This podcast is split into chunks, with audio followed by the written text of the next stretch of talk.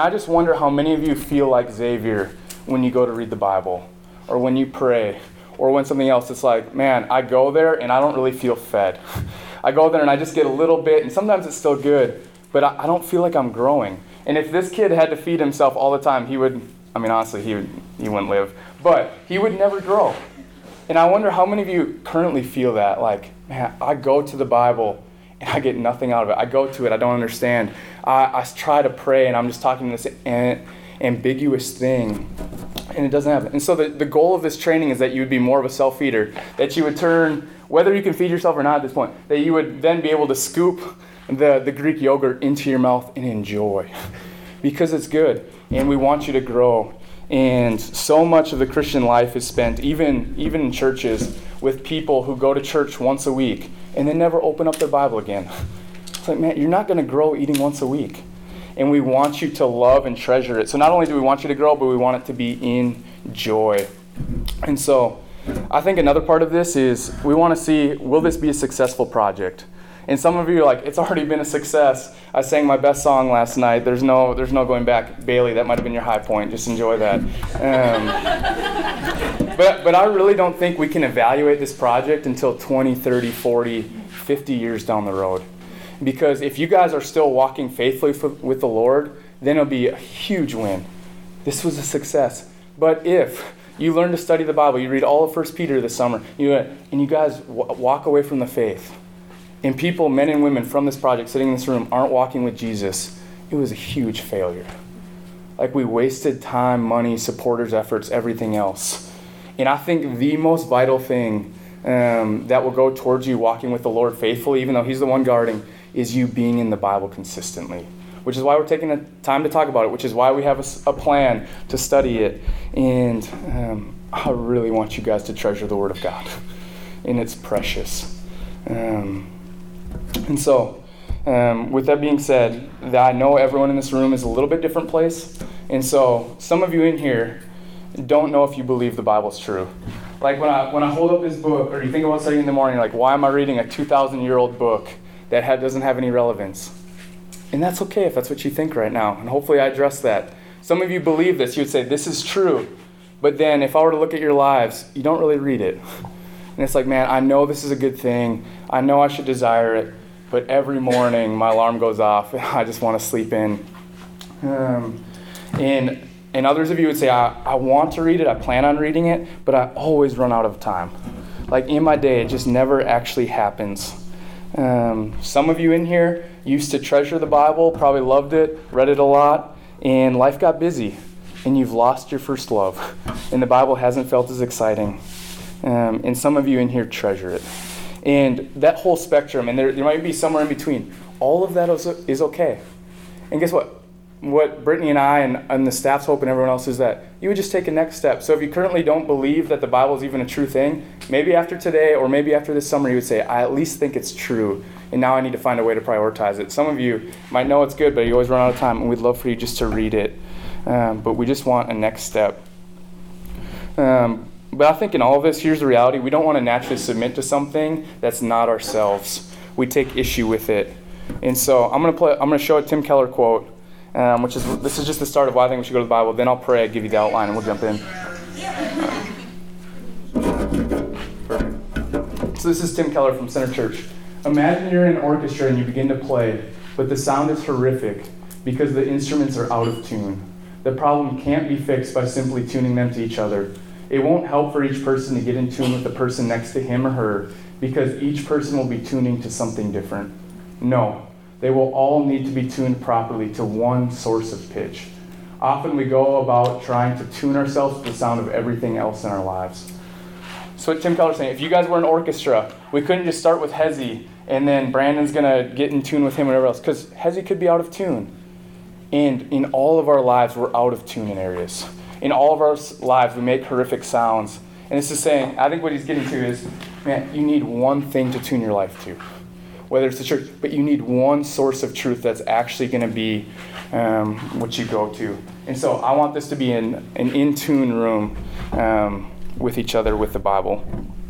So I'm going to pray, and then and then we'll really jump in. So, um, dear Heavenly Father, Lord, I'm incapable of communicating how sweet your word is. I am a hypocrite who often um, thinks of other things I would rather do. Even my Wheel of Time fantasy book, I would rather read that so much more than your word. I would rather check on ESPN or go somewhere else or sit alone in silence or just play with my dog than I would read your word. And Lord, I'm sorry. I repent. And would you even stir in my heart and affection for your word today more than what I currently have? And would you do that for these students? And so, um, would you be gracious today? And we pray this all in your son's name. Um, side note, my wife is gone picking people up at the airport right now, a person. So no matter how today goes, if you guys could all tell her I did really good, I would really appreciate that. And then I just get to get her affection regardless of. It's like the gospel. You just get all the credit without. So if you could each each one of you tell her Nate was really good this morning, that would that would be great. Um, but the outline for today. So I'm going to go through first. What is the Bible? I'm going to have three main points with that. So you don't have to write them down now, but just so you know, it's God's story. You're oh, double-sided printing. It's trustworthy and it points to the person of Jesus. And then the second big category is why should I read it? And so, but those are the big. What is it? Why should I read it? And we'll see. Also, technology is one of my worst things. So this is going to be a challenge. So, what is the Bible? Number one, it is God's story. And so, um, this means Paul did a really good job explaining this the other day. But this means it is not a rule book. It is not strictly a playbook or a myth. It's redemptive history.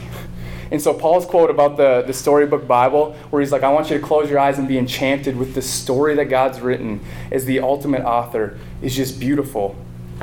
Um, and so, if you're curious and you don't know much about it, uh, we would say the, that the Bible is written both by God and by human authors, which is 40 different authors, plus a couple we don't know. So 40 different men and God wrote it together. And where we get this from is Scripture. And so 2 Timothy 3:16, all Scripture is breathed out by God and profitable for teaching, for reproof, for correction, and training in righteousness. So all Scripture is breathed out by God. He is the one breathing it into existence. He's the one who's writing it and making it thing. Psalms 19, 7 and 8. The law of the Lord is perfect, reviving the soul. The testimony of the Lord is sure, making wise the simple. The precepts of the Lord are right, rejoicing the heart. The commandment of the Lord is pure, enlightening the eyes. So, not only does it talk about it being good, but you know, it's the law of the Lord. It's, it's of the Lord. This is not man's law. The testimony of the Lord, the precepts of the Lord. All of it is written by the Lord. In fact, Scripture claims over 3,000 times. Think about that. Over 3,000 times the Bible claims the words are from God Himself. That changes everything. Shakespeare might be great, he's not God. Um, and these prophets who are claiming, who are writing for him, in Deuteronomy 13 talks about does anyone know what happened to a prophet if their word didn't come true? Derek, do you know it? We talked about this in D group, man. You call you try to set the guy up, and you, but prophets were killed. So if you say something's going to happen and it doesn't happen, you get put to death. So these men, when they're writing this, this is no joke. When they're prophesying, whatever else, they're putting their lives on the line, and you just don't throw your life away like that. So every time they're saying this is God's word, they're putting themselves on the line of the Lord has spoken to and through me. And so, um, but it's God's story. And He wrote His redemptive history to be beautiful to you. But God is the author. Um, but since Paul, I cut some sections because I'm like, Paul talked about this quite a bit. don't need it. Oh, we're going to skip that for now. Oh, this thing. Okay. Number two, it is trustworthy. So this is we're trying to build together. So if God wrote it, that means something. So if God wrote it, therefore it is trustworthy, and the book is trustworthy. Because here's what happens: if you can prove one part of this book is not true. So let's say Richie was like, "Bro, I found out Romans nine, whatever else," and this doesn't line up with the rest of the Bible. It doesn't line up with Scripture. It doesn't work. The entire book falls apart it's completely worthless because then for the rest of the time I can say, well, is this true or is this not? If this is written by God, how come this failed? And you immediately lose all the validity of Scripture. And yet, in 2,000 plus years of tons of men and women trying to prove this thing true because they don't like it, they can't. They haven't been able to. It's, it has backed up itself in unbelievable ways. Um, uh, my wife was a history major, and she, her favorite part of studying history, she would say all the time, like everything I learned in history, especially ancient history, backs up the Bible. She's like, I learned context and stories and places and things, and it just builds up the Bible. And one of her professors had a quote saying, um, History and archaeology back up everything in the Bible. If something is unproven, that means we haven't dug for long enough. And so everything they find is backing up the Bible to the fact of, uh, I I have a lot more resources on this if you'd like it. But archaeologists, this is a quote from History of the Bible archaeologists have consistently discovered the names of government officials, kings, cities, and festivals mentioned in the Bible. Sometimes when historians didn't think the people or places even existed. Just one example the Gospel of John tells Jesus healing a cripple next to the pool of Bethsaida. The, the text even describes the five porticos or walkways leading to the pool. Scholars did not believe the pool existed until archaeologists found it 40 feet below ground, complete with five walkways. Like little details like that. It just, it, it doesn't miss in everything they find. Um, and another quote they have is I mean, all of you were taught American history and have good knowledge. There are things in our current textbooks about American history that they have not found, that they don't really have record of. And they've put it in like, this has to be truth. And they can't prove it. And that's only from 300 years ago, let alone 2,000. And so you might say, well, that's valid, but what about what I'm reading now? And I thought this was just a helpful chart of proving that something's true. How many have heard of Plato as an author? Good. If anyone hasn't, go back to college. Um, but he has this really famous story called The Republic, which he wrote in 380 BC, so a really long time ago. The earliest copies they have of this book were written 1,300 years after. So just think about that. 1,300 years passed before we have an official copy of this. And our total copies is seven. And you will not meet a single historian that says Plato did not write this book. Everyone, it's just stamped as true. Plato wrote this way back then, and the copies that we have now are what he had. Interesting. Caesar wrote the Gallic Wars, and it's, it's somewhere between 144 BC the earliest copies we have years after, even if you took the earliest date, are a thousand years afterwards. And they have 10 total copies. There is zero doubt he wrote it, zero doubt that this was a part of history, and zero doubt that this is the correct um, version. Then we have author God, which kind of trumps the other two, but I thought I'd throw that in for people. The Bible, um, dates written, most of the, this is for the New Testament between 50 and 100 AD, so after Christ came. The earliest copies were written between 50 and 225 years after, and we have, and we have over 5,000 copies with over 99.8% similarity. And those 0.2% are based on grammatical errors and spelling errors. And when people were recopying the New Testament, it, they had to write one word at a time before before stopping. So they couldn't even they weren't allowed to look like it's the most exact precise thing. And yet some of these same historians would say some of them would say, well, the Bible's not true. It doesn't make any sense. like, statistically, it has to be so much more true than what we have. Um, Mike Pauley spoke at the U of M a couple years ago, and I think just had a quote that I think is powerful. And while he was tearing up, starting talking, he just said, "You can stake your life on this book." I would say that to you. There is nothing more true in your life than this. Do you treasure it like that? This will never lead astray, it will never go apart. Um, it is beautiful. Um, point three of what is the Bible it all points to the person of Jesus. This is where it gets, starts to get really sweet. So, not only is it God's story, which is part of why it's God's story, is it points to Jesus. Not only is it trustworthy, but it all points to the person of Jesus. Um, so, John 5 39, this is Jesus talking. You search the scriptures because you think that in them you will have eternal life, and it is they that bear witness about me. So the Pharisees and other people are looking for life in the scriptures. They're, they have the Torah memorized, they know more about the Old Testament than, than we may ever know. And he's saying, You've missed the whole point. All of the Old Testament was pointing to me. It's all a picture of me. And in Luke 24, this is when, after Jesus resurrected, he, uh, he comes to two guys who are walking. He said to them, These are my words that I spoke to you while I was still with you that everything written about me in the law of Moses and the prophets and the Psalms must be fulfilled. Then he opened their minds to understand the scriptures. So everything's about him.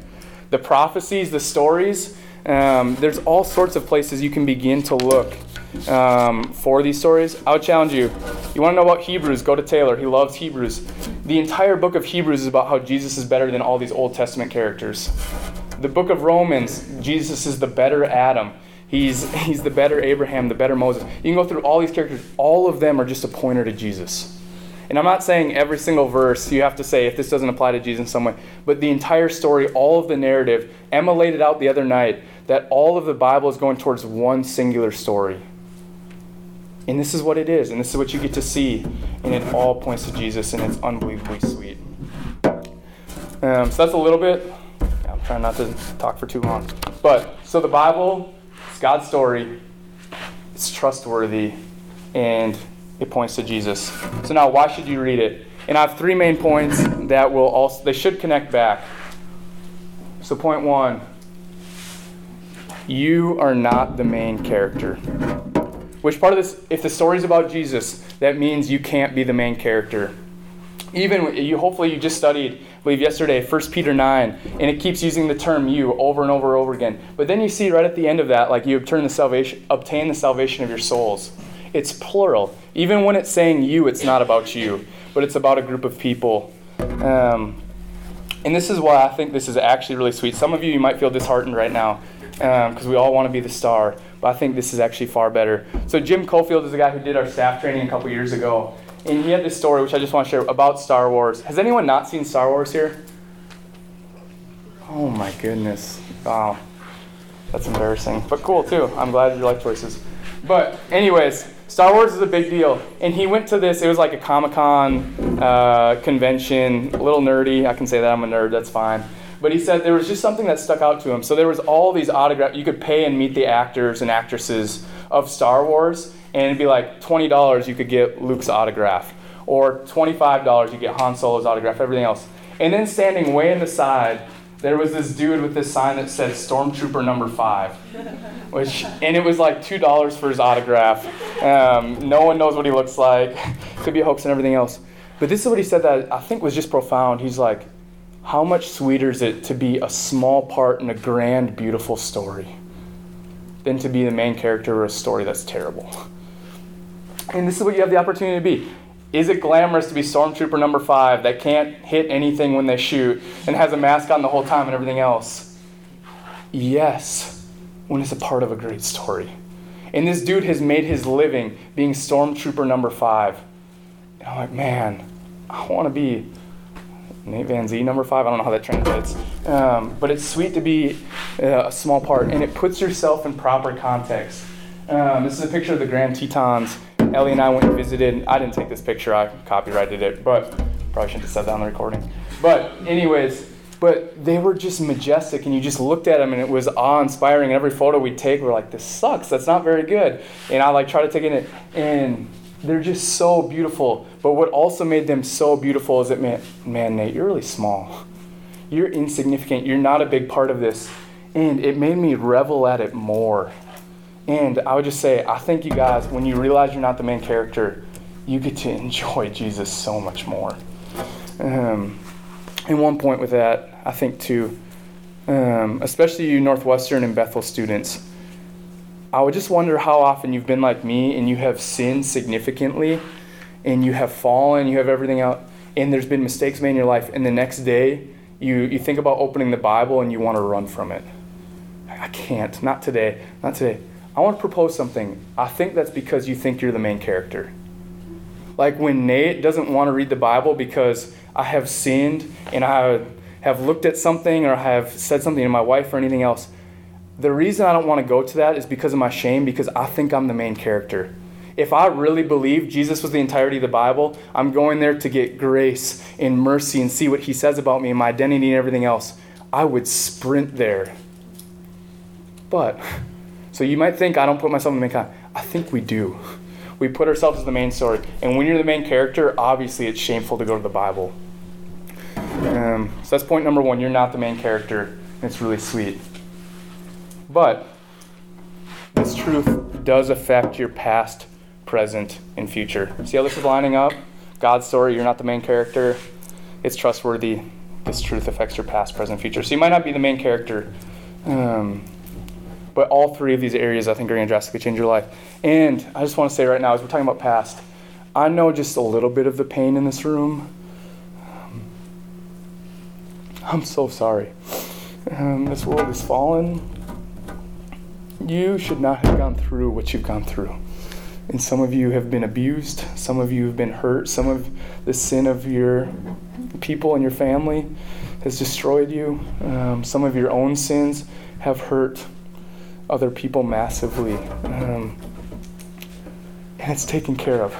So I didn't put it on there because it's a little longer passage. Zechariah 3, 1 through 5 is my favorite passage in the Bible. Um, but it's Joshua the high priest standing there with filthy rags, and, the, and Satan is standing there accusing him, saying, This is all you've done wrong while God is standing there. And he doesn't, and God doesn't say you're incorrect. Satan can keep, just keep coming and coming and coming. And the angel of the Lord is standing by. And all of a sudden the Lord says, like, stop. Remove the filthy garments. Put white garments on him. And they stay forever. Everything that has happened. Some of you need to hear this. Your past is free. And the Bible talks all the time about what your past has done. Or Psalm 103:12, as far as the east is from the west, so does he remove our transgressions from us. Why should you read the Bible? It's a chance to get free of your past and what Jesus actually says about it, what he actually does with sin, what he actually engages. You're not slaves to your past anymore. I think that's worth reading about. It affects your present. We're not going to talk a ton here. It gives, I think there's, because we're going to talk all summer about it, but it gives your present a whole new purpose. It gives you a reason to live. It gives you a reason to make the main character glorified. Um, and it gives you freedom from sin and ability to say yes to Him. And I'm not going to say so much more because I don't want this to feel like a rule book. I don't want it to feel um, like, oh, just give me the solutions to fix my present. If you want to talk about that more, I would love to talk about you. The staff, team leaders, room leaders would all love to talk to you. But you're going to get tons of stuff this summer on what your present could look like. But it gives purpose for your present. And this truth affects your future. Um, you get to know where you're going. You know the end of the story. You get to see where Satan and Satan's and evil's is actually going to go. You get to see what you will be as a redeemed creature. Um, you're going to spend eternity with Jesus. Even First Peter, we've been studying, it talks about your inheritance, your salvation, how you're going to God guarding your faith is going to bring praise, glory, and honor to Jesus and yourself. Your eternity with Jesus that's locked in. You get to put your, you get to stake your life on that. This is where I will be one day. And this is what you're going to get, have said to you if you're faithful in Jesus. Matthew 25, 21. His master said to him, Well done, good and faithful servant. You've been faithful over a little. I will set you over much. Enter into the joy of your master. Can you imagine what that's going to be like? Walking up, feeling all sorts of shame, seeing Jesus, and he smiles upon you and says, well done, my good and faithful servant. And I think he's actually going to say son or daughter. Um, come enter into the joy of your master. It's unbelievable. Um, truly is. And then, if you really want to study a lot, Revelation has tons to say about your future, but it's all over the Bible. But the pa- or the truth affects your past, present, future. Um, I don't want that yet. There we go. Um, number point number three, you get to see who Jesus really is. And this is why we treasure the Bible more than any other reason. And so it might be like, well, I really want to read the Bible now because I want to figure out more about my past and letting that go or my future or what my life should look like. But the whole book points to Jesus. And there's nothing sweeter and more precious than seeing him more. Um, this is the reason we are freed from our past, present, and future. He's the name above every name, the one who sings over us, the one who delights in us, the one who smiles, and the one we'll spend eternity worshiping. And so, we already saw this picture. And all analogies fall short. Oh no. Um, all analogies fall short. But um, Michaela Ramsey's not here. Some of you may know her. Uh, as soon as the first Marvel trailer dropped for Endgame, she came like screaming into the Billy or whatever and was like so excited and freaking out. Um, But then there were so many, and everyone who watched the trailer, their affection for the coming movie increased. And I think this is a small picture, it's not perfect, of what reading the Bible is like. It's like a, a trailer that can never spoil, that just gets sweeter and sweeter with time. So you see a little snippet of it, you see a little snippet of Endgame coming, and it burns your affection for the movie. I think learning about Jesus now is going to make your affection for him now increase, and one day you're going to be like, man, that was so sweet, and that still wasn't close. It was better. And each day you're getting like a little more of the trailer, a little more of a snippet of who is he actually? Who is his character? What does he say we are? And you're just going to get to love the fullness of him all the more. Um, so before we jump into some practicals, I do have one question for you guys. Do you actually, when you think about heaven, when you think about the Bible and everything else, do you really want Jesus or do you want the stuff he can give you? And so here's my question, which I want you to, to really think about this. If heaven had everything you could ever want, so think of your, your favorite foods, your, your favorite people, your favorite activities. So for me, I'm thinking a lot of steak. There's really good fishing. Um, my wife is there. My family's there. Unfortunately, my dog is there, but I'll probably enjoy him more in heaven. Um, Xavier is there, and we get to enjoy him. There was no more cancer, sicknesses, issues. Your body would last forever, no more pain. And Jesus wasn't there. Would you be satisfied? And so everything you could ever dream on this earth is there, and Jesus isn't a part of heaven. Would you be satisfied? I hope that repulses you. And yet, sadly, for probably most of us in this room, it doesn't. But I hope we would get to the point of that repulses me. The point of heaven is Jesus. If everything else could fail and I could just be with Jesus, it would be perfect. And I want that to be the Bible for us. It's just to see Jesus. But something to think about. And if your answer would be no, please don't just, or that, yeah, I would, sorry, I would be satisfied. Don't just throw that off. Talk about that. Why would you be satisfied? And I think it just begs the question do you love him? Do you really love him? I'm not saying you, you don't necessarily don't. Um, you have to, you have to live. So, what can I do with this as you're reading the Bible? I got a few practicals. Number one, look for promises of the Bible. Whenever there's promises that can have your name attached to it, you cling to them. And I would say when you're when you're reading the Bible, ransack the Bible for them. Look and actively seek out any promises you can get that talk about what's going to happen. Number two, when you see sins or things that you're doing and everything else, you run from them and you turn to God. So as you see commandments, as you see things, you're like, my life doesn't align with that. You run from it and say, Lord, change my heart. I don't want to pursue this anymore. I want to pursue you. Number three, when you see passages about God's character, who He is, I'll challenge you just stop reading for a minute and just marvel at who He is. Worship Him. Tell Him what He is. Tell Him how He's unlike you, how there is none like Him. Um, and just worship His attributes that are unbelievable. Number four, whenever you see stuff about your identity, cling to it and pray to it that God will help you believe. So when I was talking about from your past, that you're free from your past, when you see passages about that, cling to it and say, Lord, make that true, because I know none of us believe that like we should. What we really do is we, we kind of hold on to we're like, yeah, maybe God's forgiven me, but I'm not going to forgive myself yet. And that's not true. Who are? That's arrogant to think you get to be the judge of yourself. But when you see stuff about your identity and who you are in Jesus, cling to it. Number five, when you have questions, when stuff doesn't make sense, there's going to be stuff in 1 Peter you are not going to understand. Um, even as Paul and I were talking about this one part, he's like, I looked up Martin Luther's commentary, and he said, The only thing I know for sure is that I don't know.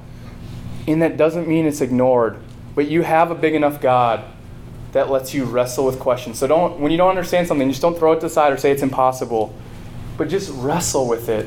Say, Lord, I want to, I want to see what this is. I want to be challenged. And then number six, always ask the question, how does this point to my Savior? Where's Jesus here? Because he's there. I promise you he's there. Maybe not in every verse, but in sections and everything else. And would it help you treasure and love him more?